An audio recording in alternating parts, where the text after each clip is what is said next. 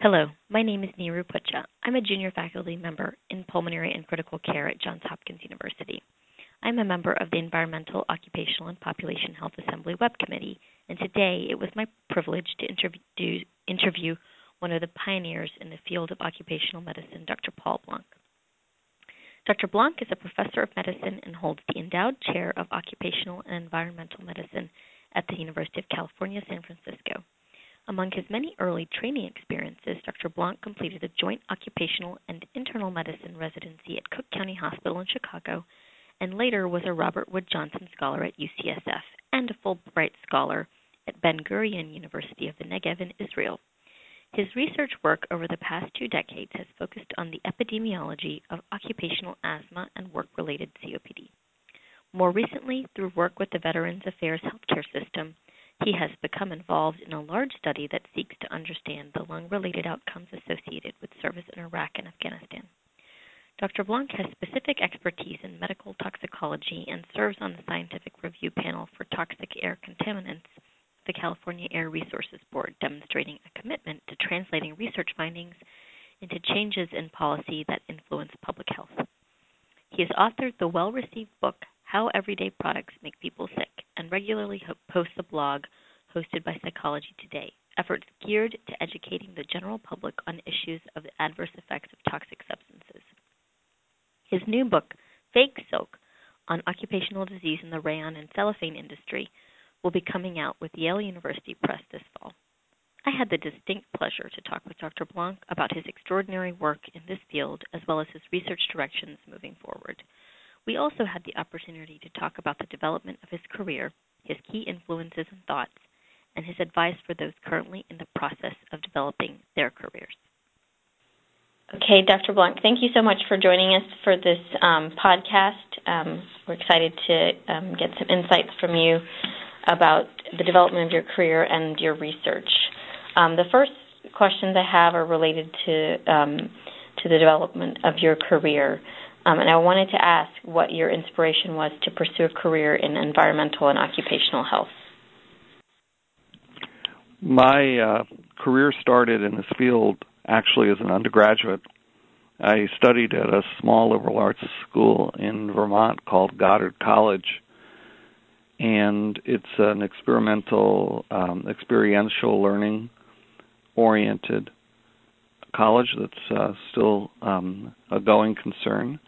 And as part of my work there, I worked on a senior project which evolved into a documentary agitprop theater piece on occupationally caused cancer, specifically angiosarcoma of the liver.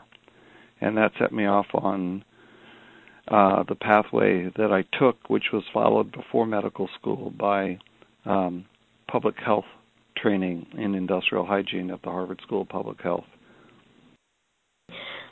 What part of that project and what were the findings of the project that that led you down the path to further seek more training in public health and then as a physician?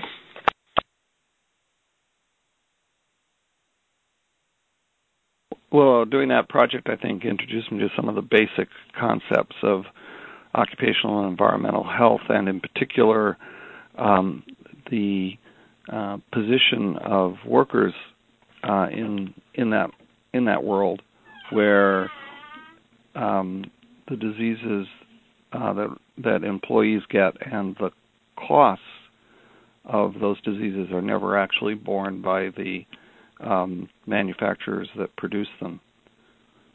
So those were major lessons that I've taken with me, along with, I think, a key point that very often it is a combination of changing technologies that introduce new diseases in the workforce, along with well-established causes of disease that don't seem to go away. For example, silica exposure.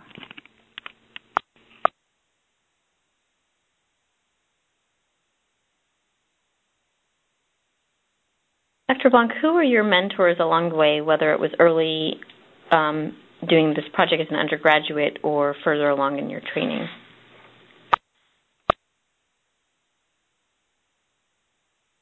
key mentor when I first started off was luckily Dr. John Froines, who was a chemistry teacher of mine at Goddard, but also was well known as one of the Chicago 7, then went on to be deputy director of NIOSH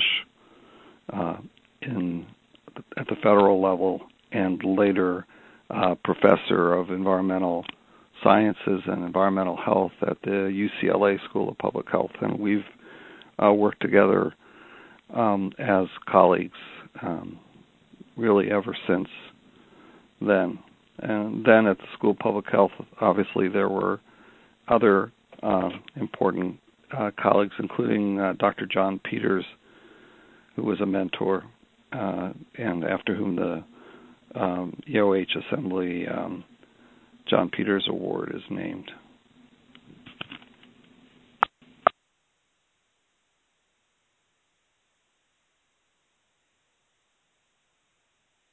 Did you find, in addition to mentors in the setting of schoolwork or at the School of Public Health or as an undergraduate and also further along in your training, did you find any mentors outside of academic, the academic setting or in the outside of the medical field?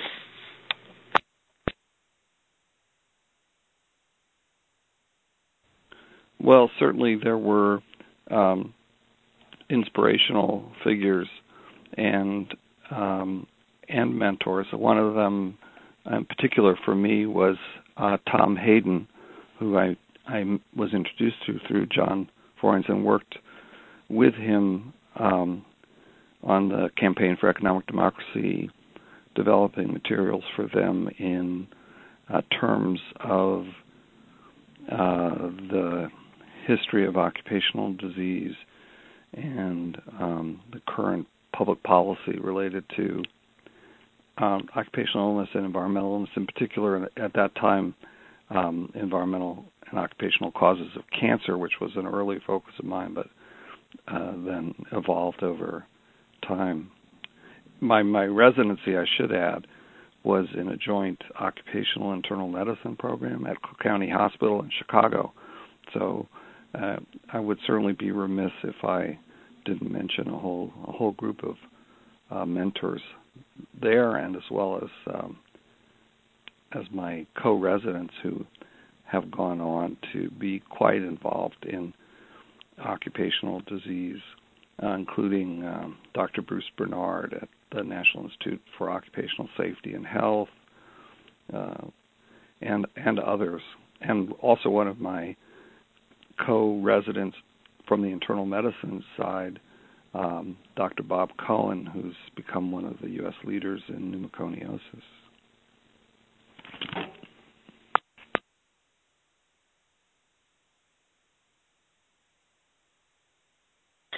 Other than the mentors that you've mentioned, what were the other big influences for the direction that your career has taken over the past decades?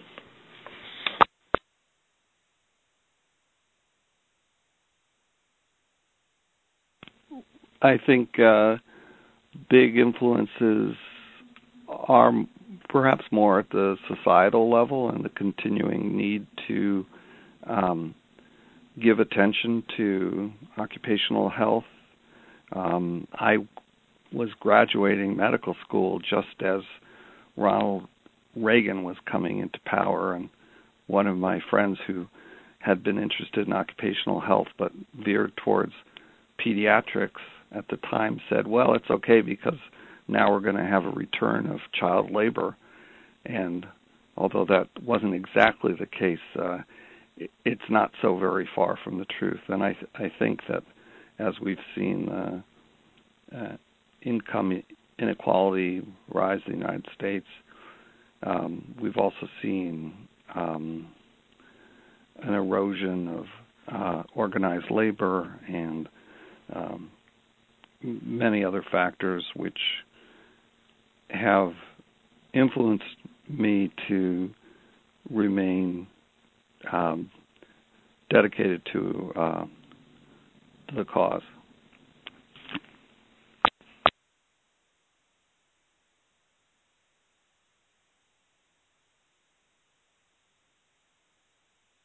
So with regards to the direction your career has taken and the path you've taken, is there anything that you would do differently knowing what you know now?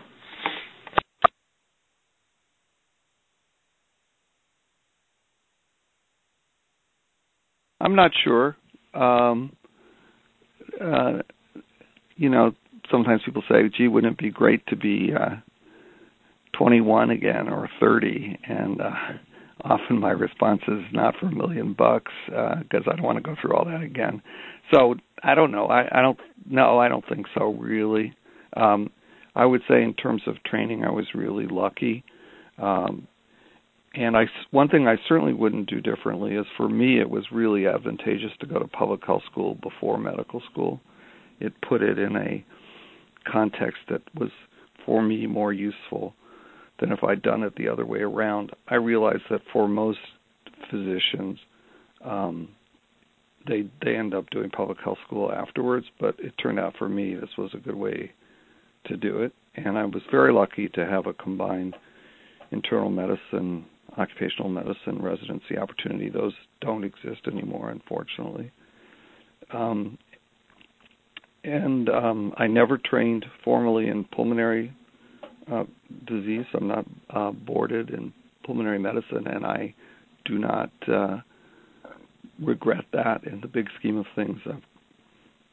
I've not been limited by that in what I want to do.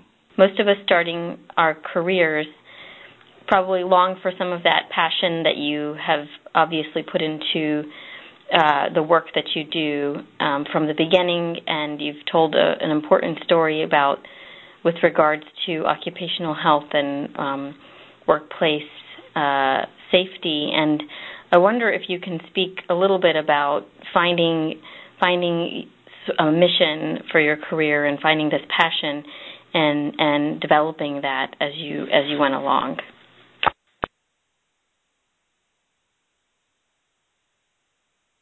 Perhaps I might put it in reverse order. I'm just going to assume that people are passionate about different things, and what I would say is pursue the things you're passionate about. Do not worry about what kind of job that's going to translate into or how that's going to be funded. If you go backwards, it's not going to work out because you'll be behind the curve anyway. If you chase after funding and tailor what you do to that or what you think is currently in vogue, do what you care about, and everything else will flow out of that. I know that may sound heretical at the present, and perhaps that is a generational shift a bit in terms of more recent people entering the field, although there's always been a trend of that. And I think the thing that we have to fight is the impulse towards careerism. You're talking about people's lives, and if you don't have fire in your belly for what you're doing, the whole enterprise is pretty painful.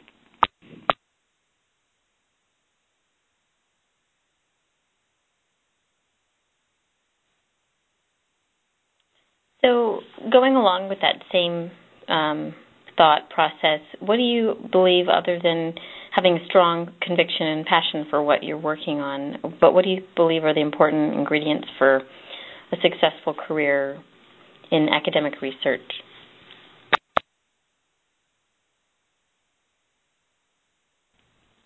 I mean, it's obvious that you can't do it on your own, and so working with people who are supportive and creative and not exploitative is hugely important.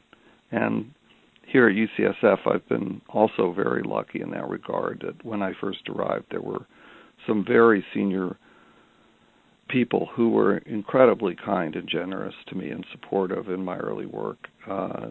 One in particular is Dr. Homer Boucher, who recently retired but still is still active and certainly was very active in the ATS, and also Dr. Jay Nadel, who founded our training program here in pulmonary medicine. And both of them have long interests in ambient air pollution health effects. So we did have overlap. And Homer, for example, helped me do some early experiments when I came that related to welding fume inhalation. So I had a chance to do some human exposure studies that was not a direction I continued in long term, but was very important to me to gain grounding in that, in the language of that kind of experimentalism.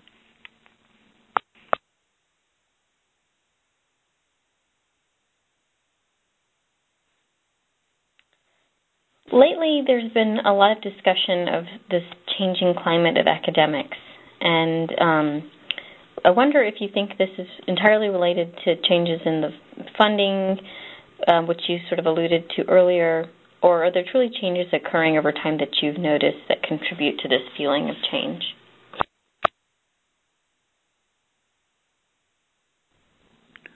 Well, I think the two things you allude to go hand in glove. I think there are truly things driven by the finances. Like they said in All the President's Men, follow the money. But those changes then lead to real changes in the academic structure, the academic system of rewards. But people have to also take a long view of this. This does come in cycles, and if you can survive the current cycle, which is terribly difficult for people across a range of investigative pursuits, then probably 5 or 10 years from now, things will swing back a bit. At least that's my hope. And people who just think this is the end of the world should perhaps be a little less egocentric and think about what academics were going through in the United States in 1952 and 1953, when the issue was not money. The issue was being kicked out of the university because you weren't towing the reactionary political line of the times. So for those of us whose parents lived through the blacklist, it's important to remember that the whole world is not NIH funding. There's some bigger things happening in the world as well.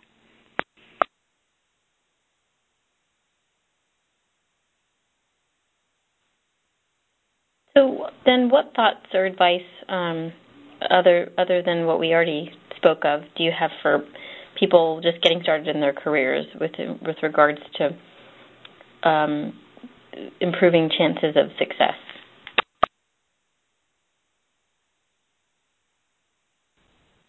Well, I think people who have, an active clinical arena are in better shape because they can diversify their activities and their sources of support if they're in a university-based medical center. I think taking the long view is always helpful. I think if you're in a training program or even in a modestly protected junior faculty position, it's hugely important to use that time to put as many skills in your pack as you can, as many arrows in your quiver. If there are things that you were thinking maybe you should bone up on, skills that you should acquire, do it. That's the time to do it because it'll serve you well. Again, I'm presuming it's in some direction that you really care about, because otherwise it's just drudgery, and you don't want that. So this sounds like, you know, some kind of generic homily, and maybe it is, but again, just remember what it's all about. You know, what does Garrison Keillor say on his poetry moment? You know, think, or on the Prairie Home Companion, you know, think good thoughts and do well and act kindly to others.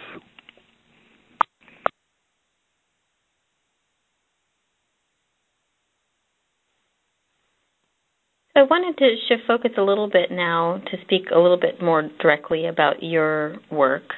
And to put it mildly, you've done a lot of important work surrounding work-related lung disease and asthma. I wanted to ask you first what you felt have been the biggest challenges in studying work-related asthma. Well, I'm going to answer that question a little bit more broadly to include occupationally related COPD as well as asthma. And your words are very kind about doing important work. I'll leave that for others to say. But obviously, in occupational medicine, the biggest limitation is that it's almost impossible to get into the workplace and have access to cohorts of exposed workers. So my strategy has been more epidemiological and population-based, including using survey research techniques, which was a key part of my post-residency training, I should say, because I had the chance to do 2 years as a Robert Wood Johnson clinical scholar, and most of that time was learning and then applying survey research techniques. And one of the areas in which I see in occupational environmental respiratory medicine, where there is a range of sophistication, is in survey research methodology. People are oftentimes applying questionnaires, but don't have sufficient background in it. So that's been a key thing that has let me approach some of the issues that I have, particularly with a focus on the population attributable fraction for asthma and for COPD in terms of occupational exposure. I think a barrier, but it was a challenge, was the resistance in the pulmonary community and more broadly to accept the proportion of asthma and especially the proportion of COPD that might be due to occupational exposures. And so that resistance was a problem at times, including strategically in terms of publishing findings. And overcoming a certain model of respiratory medicine in which if you weren't doing large spirometry-based investigations, it wasn't occupational health research, which is, I think, too narrow a view of what can be done and what may be needed.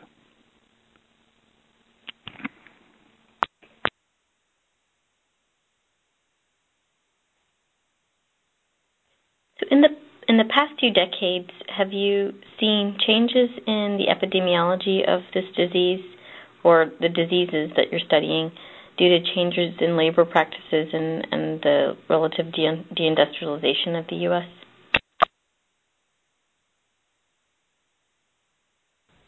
Well, one question is deindustrialization for whom? There's obviously a lot of dirty work that still happens in the United States. Much of it is done by vulnerable populations, including undocumented workers.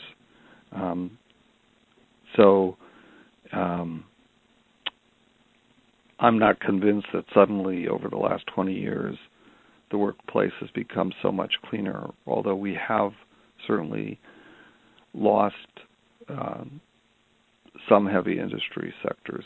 But other sectors such as construction, including secondary concrete work, is perhaps bigger now than it's ever been because the nature of construction has changed.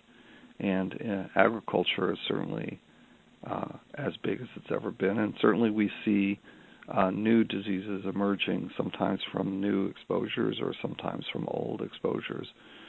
So the technology of flock work and the work that has been shown, not just with nylon flock, but with other flocks and lung disease, the emergence of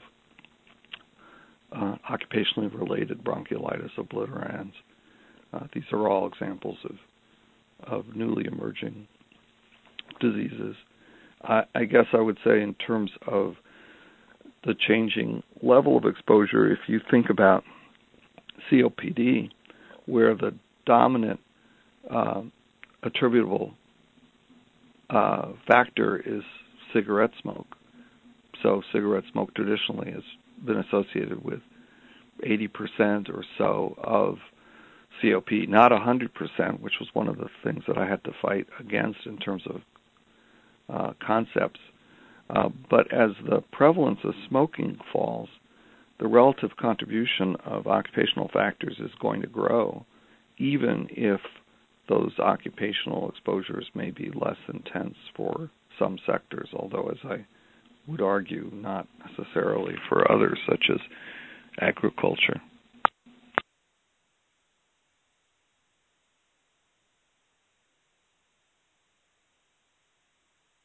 So, in the current past couple of years, what kind of occupational exposures have you specifically been studying, and what are the highlights of what you think have been the important exposures in the past several years that stand out to you?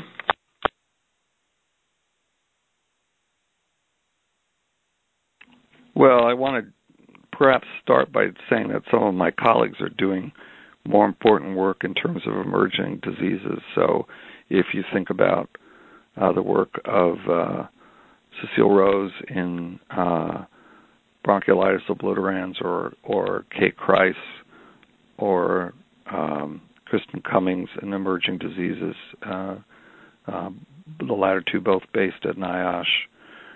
If you think about Bob Cohen, who I just mentioned a while ago, in terms of the reemergence of accelerated pneumoconiosis in the United States coal mining industry, and the work of others in terms of work that I myself have been involved in, most notably a series of collaborations with colleagues in Israel related to the outbreak there of advanced silicosis related to artificial stone materials that are used mostly in kitchens and bathrooms. One of the big manufacturers is in Israel. It's called Caesarstone, but there are other major manufacturers, including in the United States, DuPont. And these materials are not a hazard in the factories particularly. It's out in the field where they're cut, and they're 99% or 90% pure crystalline silica. And the group that I work with in Israel is the lung transplant group there, because these people have been coming to lung transplantation.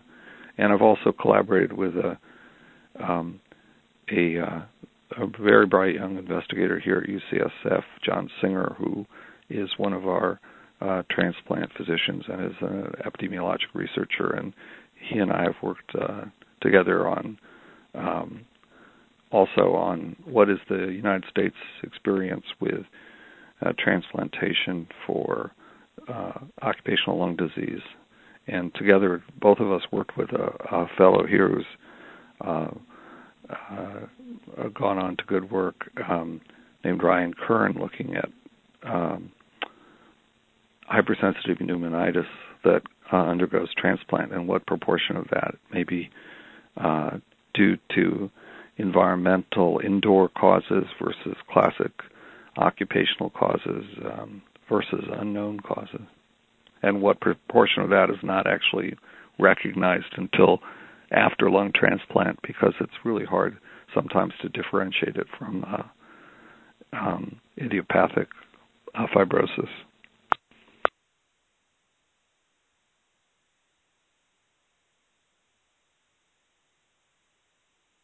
So it sounds like there could be potentially a lot of challenges with regards to the heterogeneity of the exposures and the manifestations as far as disease. But I wonder what the biggest or the most notable challenges that you have found in translating your findings about occupational-related lung disease into policy that would potentially protect individuals.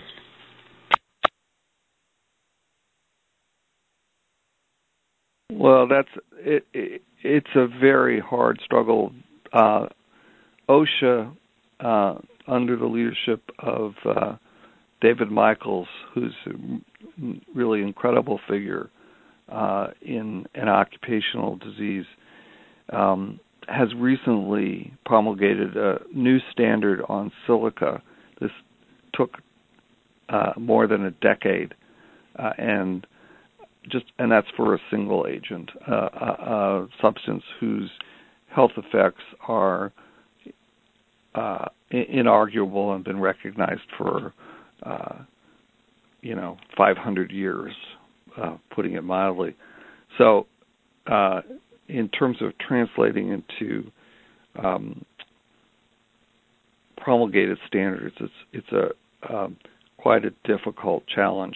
But I think the role that we can play as scientists with an eye towards public health is in providing the information that can be used by others in policy determination. I myself do sit on a scientific review panel for the California Air Resources Board, where we review material that comes to us in terms of risk assessment, and that then eventually translates into policies from the California Air Resources Board. My friend and colleague, John Balms, who's a leader in environmental and occupational lung disease, also sits at a higher level on the Air Resources Board and is very engaged in public policy. One of our other academic colleagues here, Patty Quinlan, who's an industrial hygienist by training, in addition to her work at the university, sits on the standards board of California OSHA. So I'm a big proponent in the people in our field being engaged directly in areas that either actively inform policy or make policy, perhaps a role model for us in that, or a number of people, even in the Environmental Occupational Assembly, who have been extremely active, far more active than I in that regard. John Samet is probably the poster child for that. Just in I don't know how he does what he does in a 24-hour day, frankly.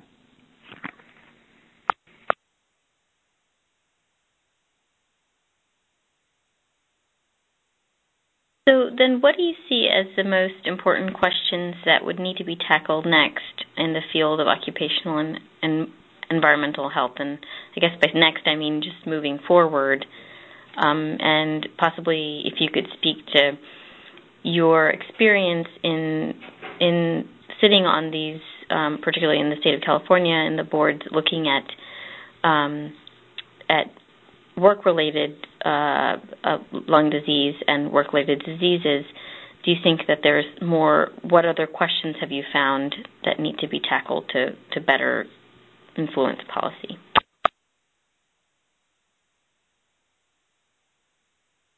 Well, clearly the issue of work exacerbated asthma is one that still needs more work, and it's quite an important issue.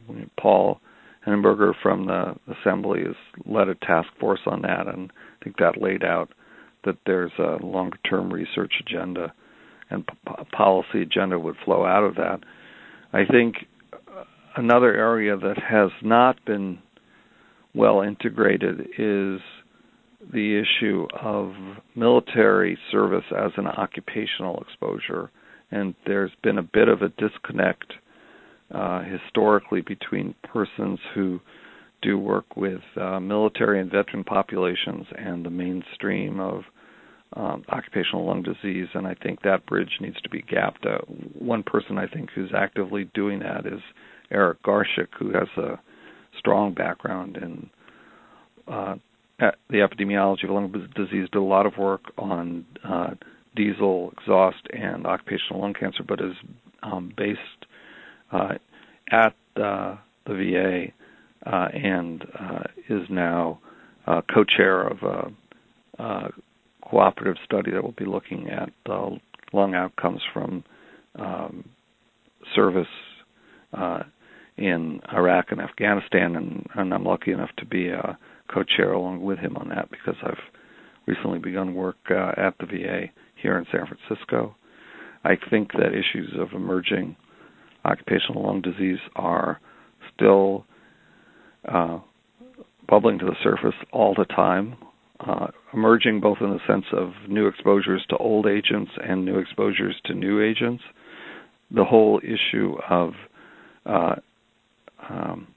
unusual occupational lung diseases, and particularly all that's idiopathic is not idiopathic, is sort of a mantra that we have in the field, and there's certainly a lot that people can do.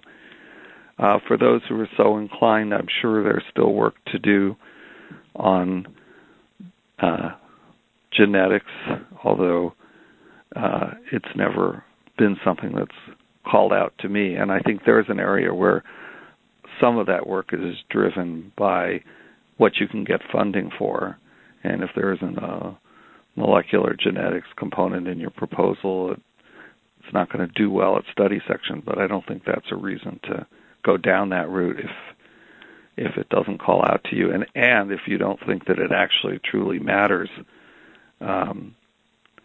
very much in what's really the driving factor in disease or the diseases that you're interested in.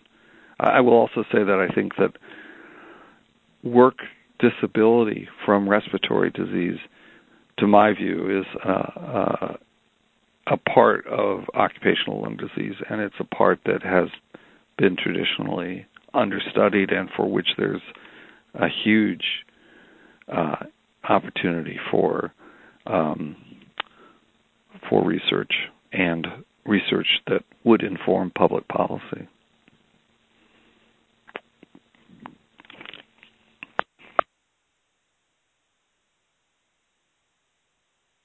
Could you expand on that a little bit when you say work disability, and how do you distinguish that between the work that's already been done and what distinguishes work disability specifically?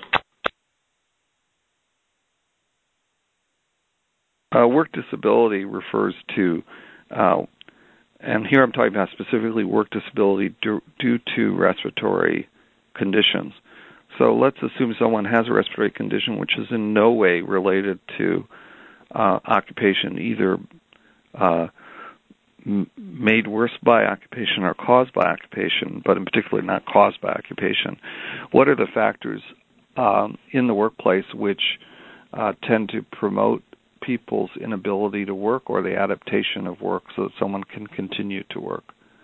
Now, that can include exacerbation of your condition, but it just can include other factors like flexibility of work hours, being able to have work from home, and a variety of other things. So that whole area of research, which is close to the topic of quality of life this quality of life research touches on what are our person's valued life activities, and one of the most valued is your ability to be able to work. Well, my colleague here at UCSF, Dr. Patty Katz, really developed that concept of valued life activities, and it comes out of the rheumatologic disease world, but it really is quite applicable to lung disease as well. And those are just a few examples, but there could be many more.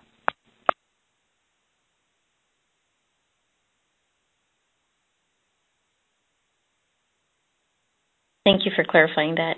I also wonder if you could expand a little bit on your thoughts about the difficulty in further studying in the mainstream the issues that veterans face when they return from their service. I think that's a topic that many people would potentially be interested to hear about, and why that's been difficult to study.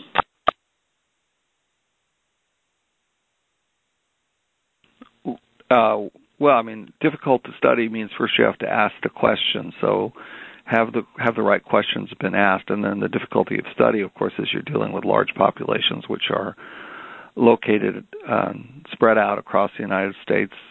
Some ways in which it's not so hard to study is that to the extent that a veteran gets her or his health care in the veteran system, the medical records are standardized, they're electronic, they're accessible, they're the same across different centers. So there are large data mining as possible, as well as, I think, commitment from the Veterans Administration to support research on veterans' outcomes. In terms of thinking about the military as an occupation, I think that's partly related to a mindset shift, you know, to think about, yes, some things which are related to and very specific to munitions and military activities, and some things which are just bread and butter, welding and earth moving and combustion byproduct exposure, the whole issue of combustion byproduct exposure from burn pits is really a sort of bread and butter combustion byproduct exposure issue. It's not exotic. It's just the irritant gases and fumes, basically, that would occur in that context. So it's really a mix of things, but it's partly applying epidemiologic techniques, and it's partly integrating approaches. There's great historical precedence for this. The entire apparatus of air pollution health effects research in the United States was really a direct outgrowth of what had been traditional occupational medicine and industrial health research in the 1950s, when the first widespread outbreaks of population-level air pollution health effects began to be appreciated. The only people who had the technical skills to measure any of these things were industrial hygienists who came right out of the occupational health world. So it would be nice to see the same cross-fertilization occur in terms of occupational lung disease and military health.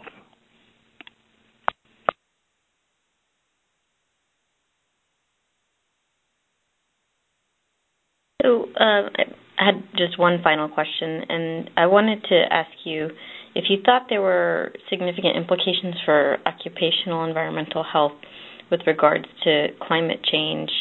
The biggest thing that came to mind was when you were discussing work disability.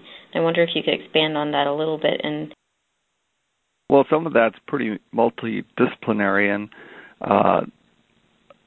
the persons who sometimes are best placed are those that whose focus has been more on ambient air pollution. There just tends to be a bit more overlap in that area. So some of our of our assembly members, for example, who are more focused in that way, have become leaders in climate change research. John Balms recently wrote a pretty darn good review article on that. But there are some other levels of expertise that are also important and come from different disciplines. So I think that the persons that are with expertise in allergy and immunology have gotten quite involved in this because of changing patterns of aeroallergens, and perhaps most notably infectious disease specialists, many of whom are public health oriented, but few of whom are really directly involved otherwise in occupational infectious disease. But that's certainly an area that's ripe for cross-fertilization.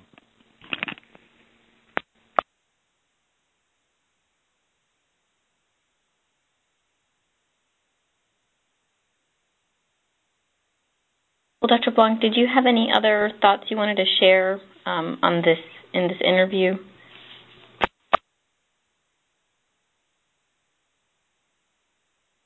Well, I just wanted to thank you for your engagement and for making this happen, and I hope that there are others who are available. And I understand this is the first one in a series, so I'm very honored to be identified for this trial run. Thanks a lot. Thank you so much for your time and the insights you've provided. I'm sure many people will find this to be helpful with regards to understanding how to develop such an extraordinary career and with specific eye to the research you do in the field of occupational health.